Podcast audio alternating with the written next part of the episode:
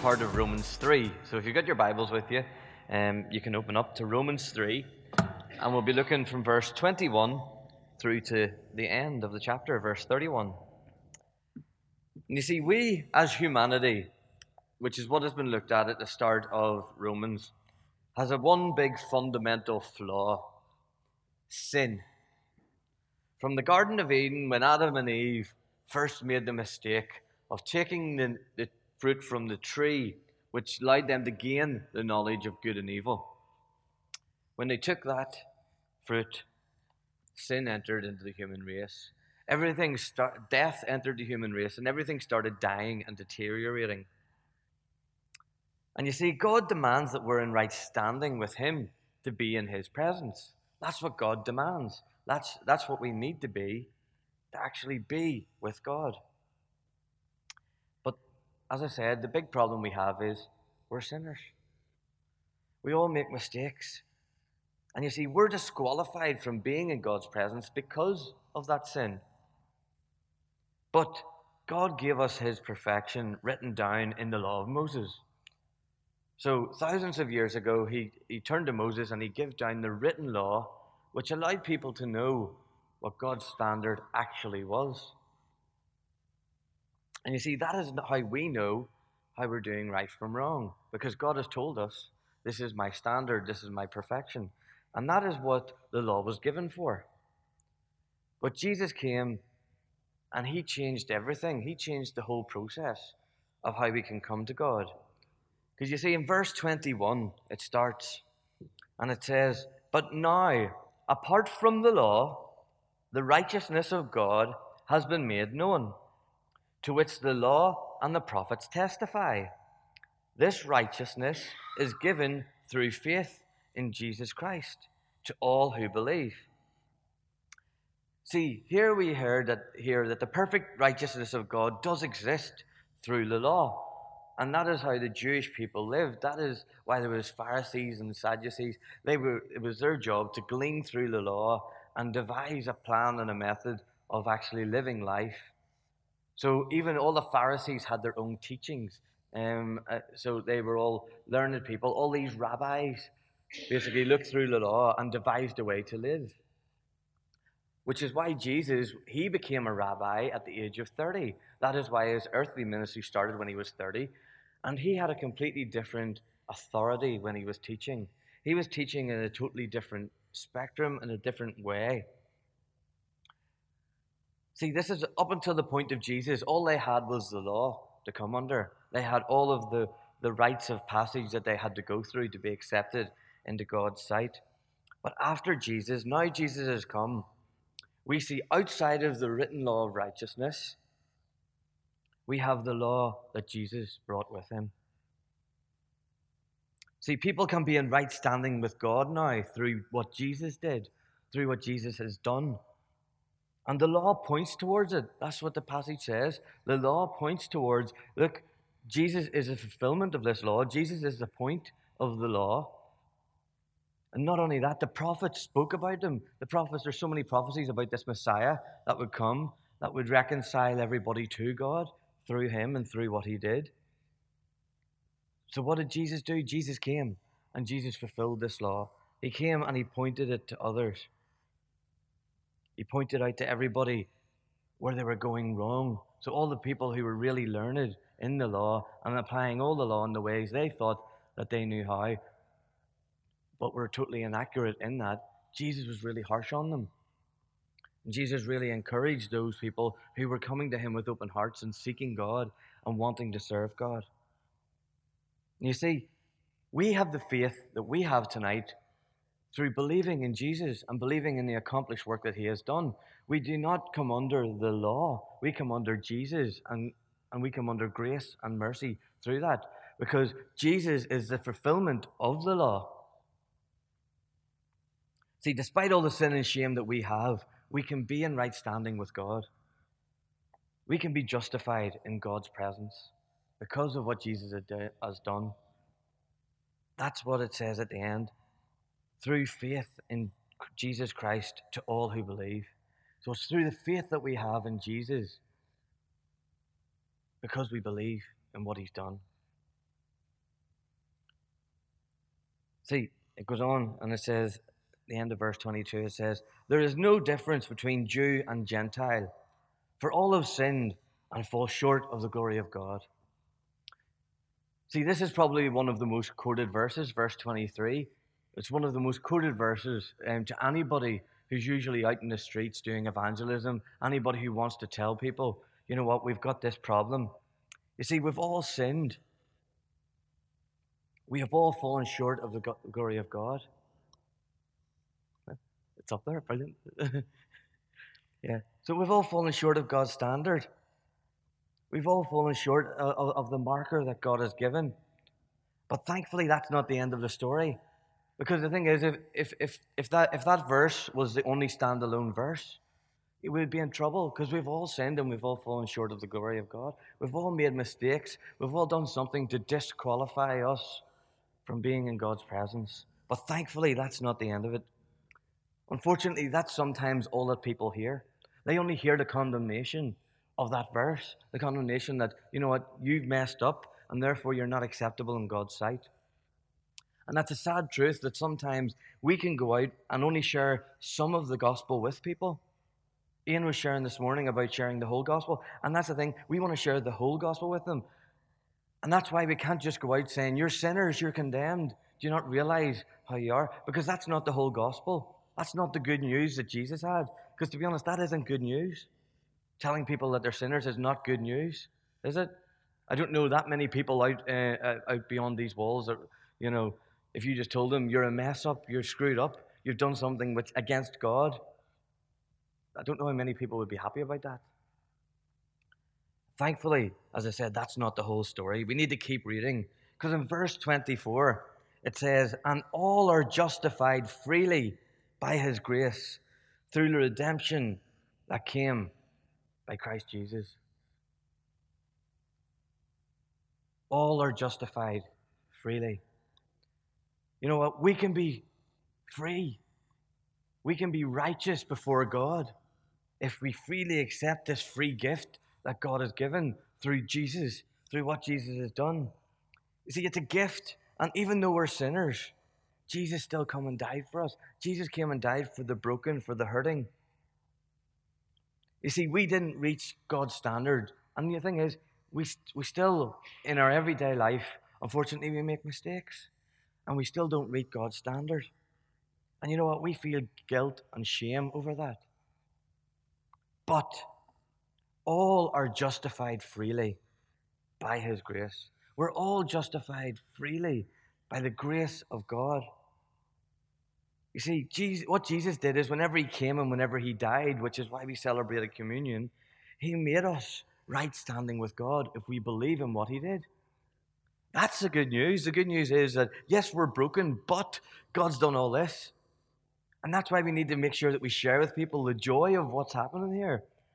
Yes, there's condemnation because we know there's a gap between us and God, but Jesus made that up. Jesus dismantled it. Jesus got rid of the gap. If we have faith in what He does, if we have faith in what He is doing, and if we, if we have faith in what He continues to do in us, you see, God shows us a, a big word called grace. And grace is very simply, He's giving us what we don't deserve. We don't deserve it. We've not done nothing to deserve being in God's presence, to deserve actually knowing this God, to know that this God loves us and cherishes us and cares about us and wants to walk every single day of our life with us. That's what God wants. The same way as He did with Adam at the start. He used to come down every single day and walk with Adam and talk with Adam. Imagine if you were able to just sit and walk and talk with God every day, just as you go for a nice dander through the garden. That would be pretty amazing, wouldn't it? Yeah? Yeah, yeah, you're allowed to you're allowed to agree with me. Yes. It would be pretty amazing if you were able to walk and talk with God. That is the sort of relationship God wants with us, where every single day He can come to us. And sin had took that away. But under Jesus, we've been given that back. We've been given the right to become children of God. You have the right to become a child of God. But do you accept that right? Do you walk in that right? Do you walk in the freedom that, that God gives you? Because he, we're justified now because we believe in the sacrifice Jesus made. so you can walk into God's presence boldly. We used to sing a song, Boldly We Approach the Throne. Do you boldly approach God's throne and say, because you know He's a loving Father who isn't going to condemn you, but He's going to love you and put His arm around you? And yes, when you make mistakes, a loving Father disciplines the child. That's part of being a loving Father. But are you willing to move on from the guilt of the past? Even if that guilt was put on you by another party, it wasn't your doing.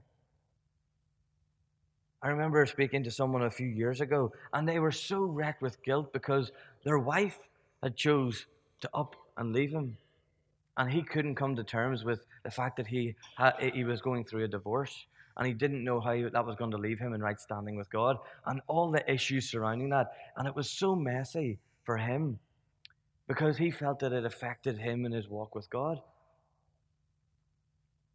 See, thankfully, there's no condemnation because when you come and you give it to God, God takes it all away and He justifies us. Now, does that mean I could, we, we've got to condone doing the wrong things? No. But when it's outside of your control, sometimes things happen to you without your control. Don't live under the condemnation of stuff that happens to you.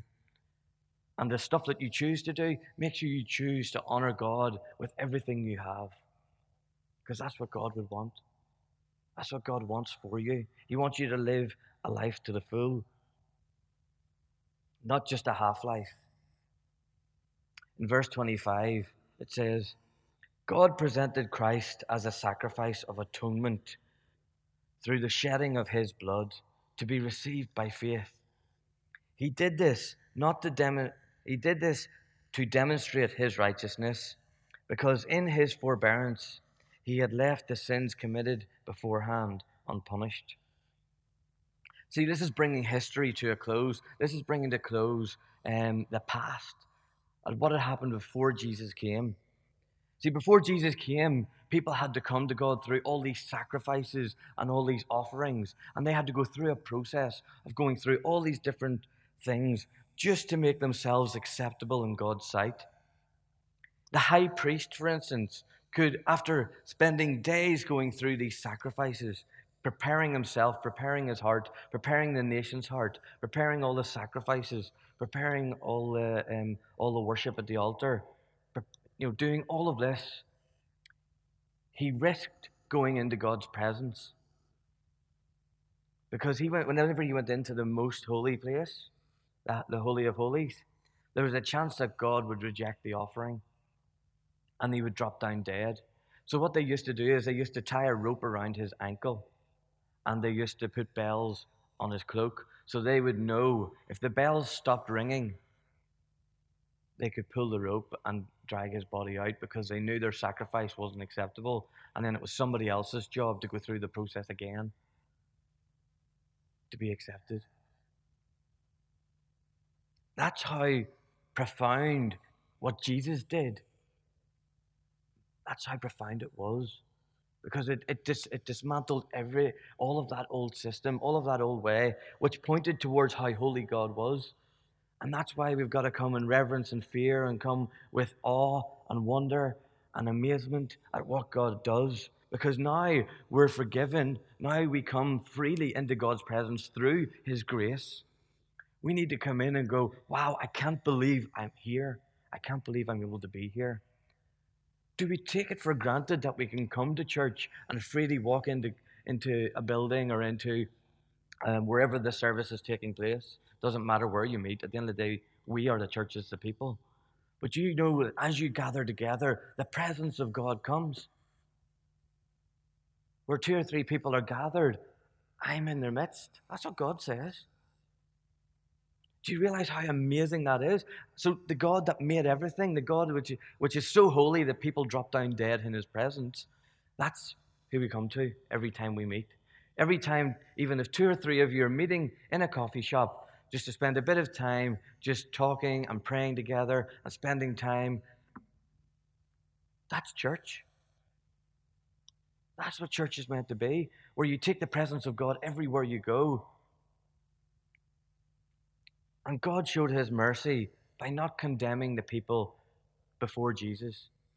Because all of them sacrifices, all of the, the sacrificed lambs and, uh, and doves and animals that have been sacrificed over the years, it all pointed towards the ultimate sacrifice the sacrifice of Jesus. And then his blood cleansed everybody throughout history. Because they were just as a sub, they were a substitute until the real sacrifice was made by Jesus. And then Jesus made an atonement throughout sacri- sac- because God showed his mercy. And what's mercy? Mercy is not getting what you do deserve. He says, because in his forbearance he had left the sins beforehand unpunished. So, because of God's grace and mercy, he forgave everybody throughout history because all of them sacrifices pointed towards Jesus and pointed towards the substitute that he would make. That, so he completed the law, he completed that, and he made a new way and a new covenant. That's what we talk about every time we take the bread and wine. It points towards the new promise of God. So we, thankfully, as a church, we don't need to sit and go through all these rituals of sacrificing animals and, and making grain offerings and substitutionary offerings, all these different offerings that people go through. We don't need to do that because we get the free gift of grace and mercy. We don't get bound up by all the rules.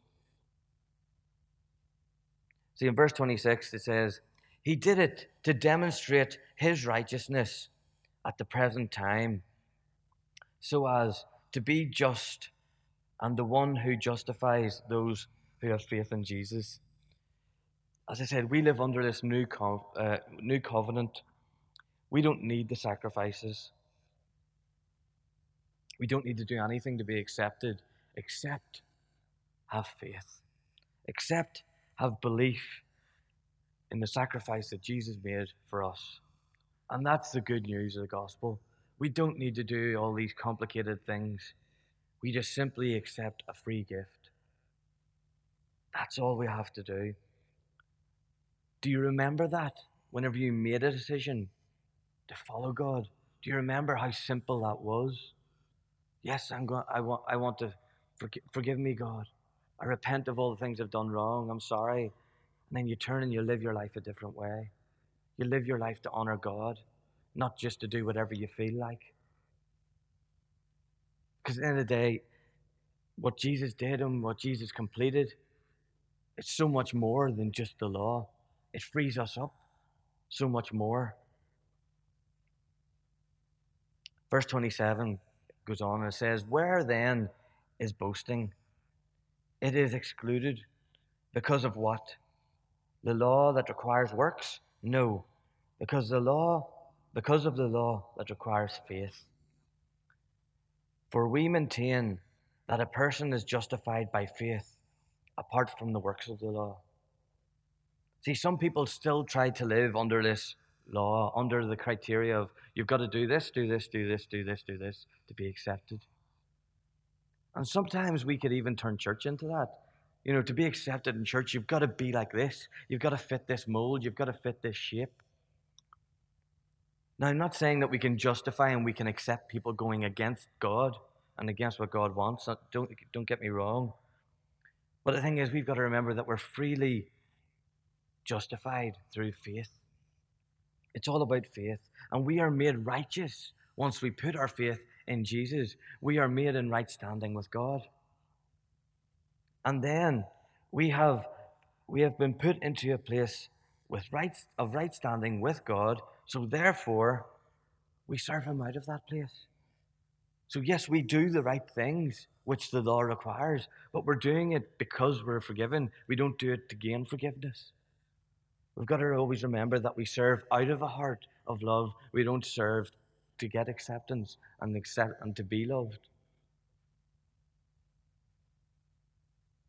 It's a finished work that Jesus did. And is this a message just for us? Is this a message that we're supposed to keep for ourselves? Yes, we accept it in our hearts, and we've got to accept it, and we've got to live in that place where we're constantly aware that God's showing me His grace and mercy. But no, this is a free message that everybody in the world needs to hear Because thankfully, we don't have just that one verse. We don't have verse 23 to live under. We've got verse 24, which says we're freely justified. Yes, there's sin, but the cure to the sin is very simple. In verse 29, it says, Or is God the God of the Jews only? Is he not, is he not the God of the Gentiles too? Yes, of the Gentiles too. Since there is only one God who will justify the circumcised by faith and the uncircumcised through that same faith, do we then nullify the law by this faith? Not at all. Rather, we uphold the law. As I was saying, this brings to completion the law, the law that so many people have tried to live under and live by, but fail. The work that Jesus did in faith brings it to completion.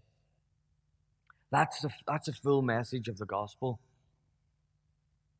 People are sinners, but God's a big Savior.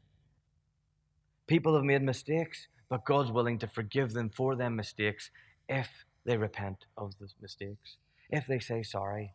Does it mean there's not going to be consequences? Yes, there will be consequences. There's consequences for everything we do. But we don't have to live under the guilt and shame of the fact that we made a mistake. We have forgiveness by faith. We've been justified by faith. We have been made right with God by faith. This is the good news, and this is the gospel that we're meant to go share. There's hope for people who have no hope. There's love for those who are loveless. For people who don't have faith, people who struggle to believe in themselves. God has faith in them. God loves them. God wants to give them faith. We don't boast in what we do. Yes, we, as I said, we serve God because we're loved, but we don't do it to gain love. We don't boast in what we do, but we boast in what God has done in us and through us. That's what we can boast in. We can just say, Yes, I'm a sinner, but God saved me through His grace. Because while we were yet sinners, Christ died for us. So, are you walking in that forgiveness tonight? Are you walking in the free forgiveness, or are you letting the? Are you trying to follow a set of rules and regulations, which is just tearing you down because you keep making the same mistakes, or you keep making more mistakes? See, God wants us to come to Him tonight and to fall in love with Him again. He wants us to be truly in love with Him. This morning I read, I read the verses about what's the greatest commandment. And the greatest commandment is love the Lord your God with all of your heart, all of your mind, and all of your soul. That's the first and greatest commandment. Because the thing is, sometimes, and this was said on, on Friday at a conference I was at, it says sometimes we come to God and we're so consumed with, um, you know, so consumed with, you know, if I stood up here in front of you and I said, I've broken one of the Ten Commandments. They would, the, the person said, you know what, most people would jump to the conclusion that it was probably sexual immorality or adultery or you know, something along those lines. But what if the commandment I was breaking was the first commandment? That I'm not loving God with all of my heart. I'm not loving God with all of my soul. I'm not loving God with all of my strength. Are we really loving God that much? This is why I said we need to fall in love with God again and again, to remember what He's done for us. Because when you truly love someone, you're not going to be ashamed of that love. If you see a young couple who've just fallen in love and they're running around, they're doting about each other, they're talking about each other all the time. I'm sure you can even remember when you met somebody who was newly saved and what were they doing? They were running about with a joy in their face and they're going, I've been saved, I've been saved, I've been saved. That's what we're meant, not meant to lose. We're not meant to lose the freshness of our salvation. We don't let life weigh us down. We don't get burdened down with all of the other laws. We just allow the love of God and our love for Him to drive us to serve Him.